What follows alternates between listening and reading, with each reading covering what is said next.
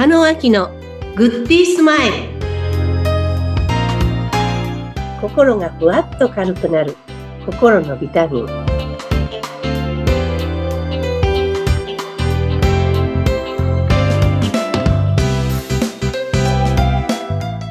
皆さんこんにちは。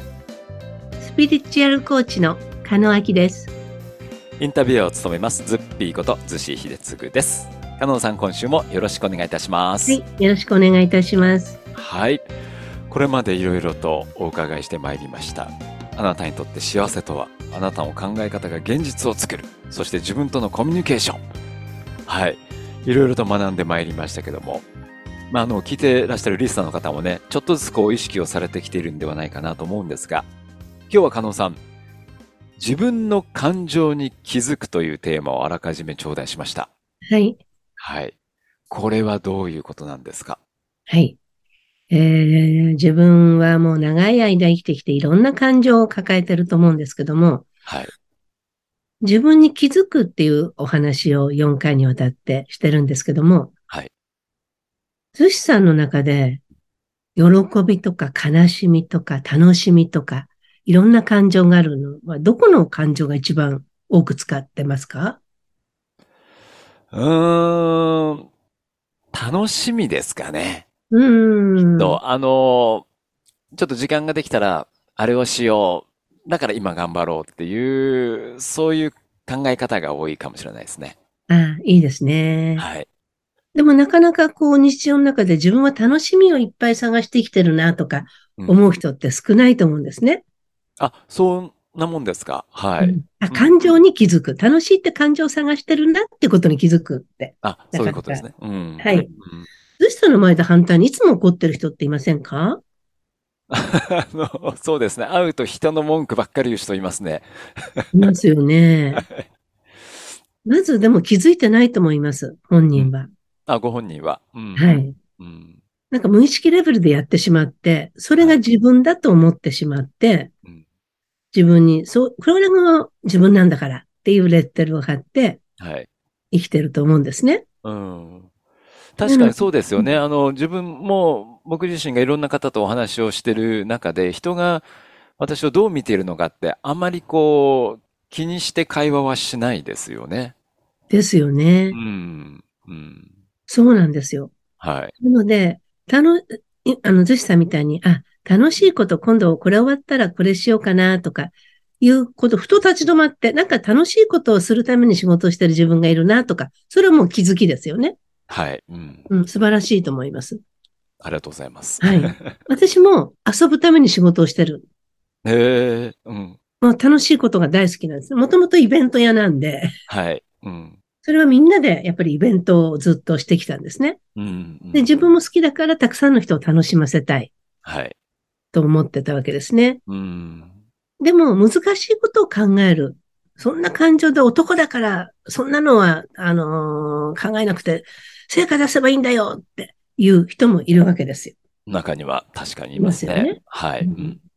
人それぞれみんな素晴らしいんですけども、うん自分の中の癖っていうのをやっぱり気づいていくときに、はい。言語で気づいていったりとかうん、表情で気づいていったりとか、伝え方で気づいていったりとか、はい。感情で気づいてたりとか、いろんなところを自分自身を知るヒントになっていくと思うんですね。はい。で、今日は自分がいつも、そんなつもりないのに、いつも難しい顔してる人って周りにたくさんいらっしゃると思うんですね。うん。います、います。いつも難しい。私ね、今だからこそあれですけども、何怒ってんのっていつも男の人に聞いてました。いや、いや怒ってないよっていうの、顔怒ってるよって。スト、ストレートですね。なかなか、加納さんじゃないと聞けないかもしれないですね。何起こってんの？何怒ってんのって。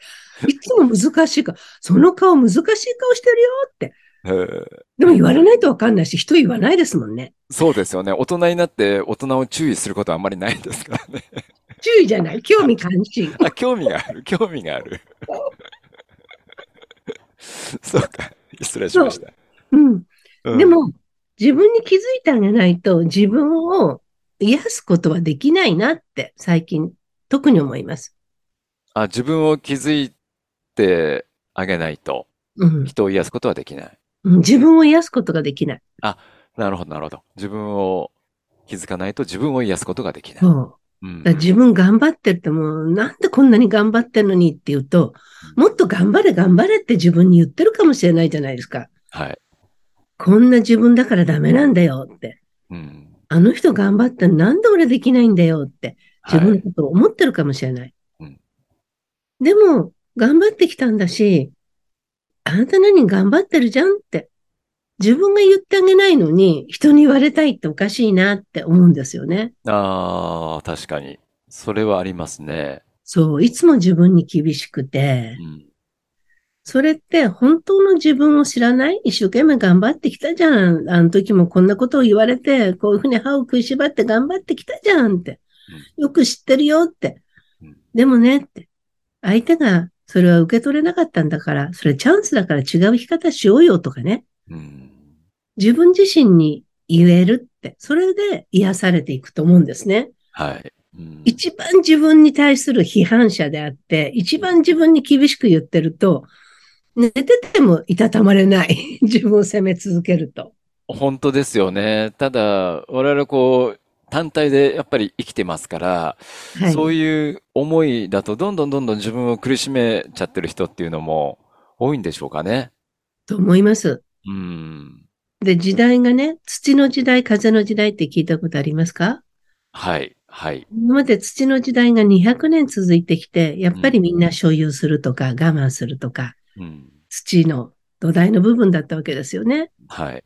でももう風の時代になって、もっと自由に軽やかにうん自分のやりたいことを見つけて、そしてお互い共鳴し合って生きていこうっていう世の中になってるのに、うん。時代が変わってるのに自分だけ堅くなにうん。過去の自分の中で生きてたら、はい。自分悲鳴上げたり、うん。自分に対して優しくなれない人って人に対しても厳しいと思うんですね。ああ、確かにそうですね。はい。うんはい。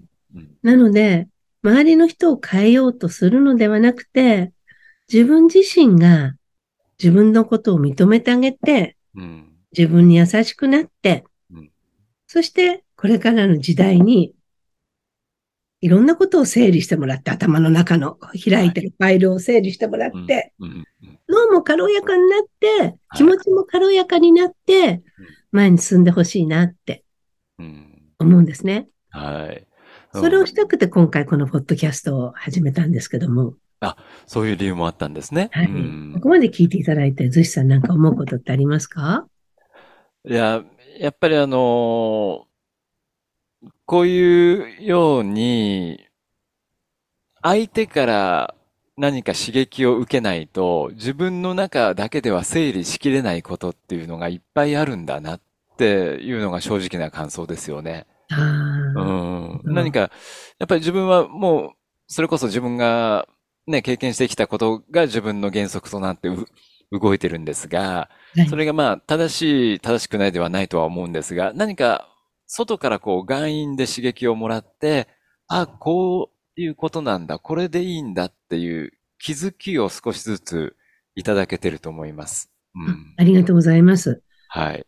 人ってね、やっぱり自分自身でも変わるけど、時間かかるんですよね。何かがあった時とか。うん。でも、私たちの仕事ってこういうふうにお話ししながらとかね、はい。誰かに外部刺激を与えて、人ってパンと打たれたらパンと返したりするじゃないですか。はい。だからそんな感じでちょっとした気づきのヒントうん。を皆さんに聞いていただいて、はい。そ皆さんの中で何かの変容うん。があると、なんか今までと違った世界が見えてくるかもしれないし、うん。何かが変わっていくっていうことにつながってきたらいいなって思ってるんですね。ありがとうございます。もう4回、まあ今日5回目の放送ですけども、はい。いろいろと刺激を受けてまいりまして、うん。はい。あの、ここでね、加納さんが出された本っていうのがあって、心がふわっと軽くなる50の言葉っていう本であったり、はい。またあの、幸せの癖づけっていう本があるんですが、はい。私これ入手しまして、これをちょっとあの、コツコツはい、コツコツ読んで心を軽くしていく作業も並行してやってます。ありがとうございますはい。ね、今までの自分を一気に変えることはできないけども、うん。やっぱり習慣化していってほしいなと思うんですね。はい。例えばその朝起きる質問を変えてったりとかね、今日一回やっただけじゃ変わらない。はい。で今までの自分って、その流れの経験が自分を支えてきたわけですから、うん。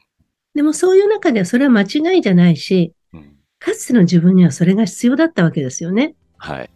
でもこれから、もし今までの自分の経験を違った形で活かしていこうとしたら、新しい習慣を起こしていくことってすごく大事だと思うんですね。はい。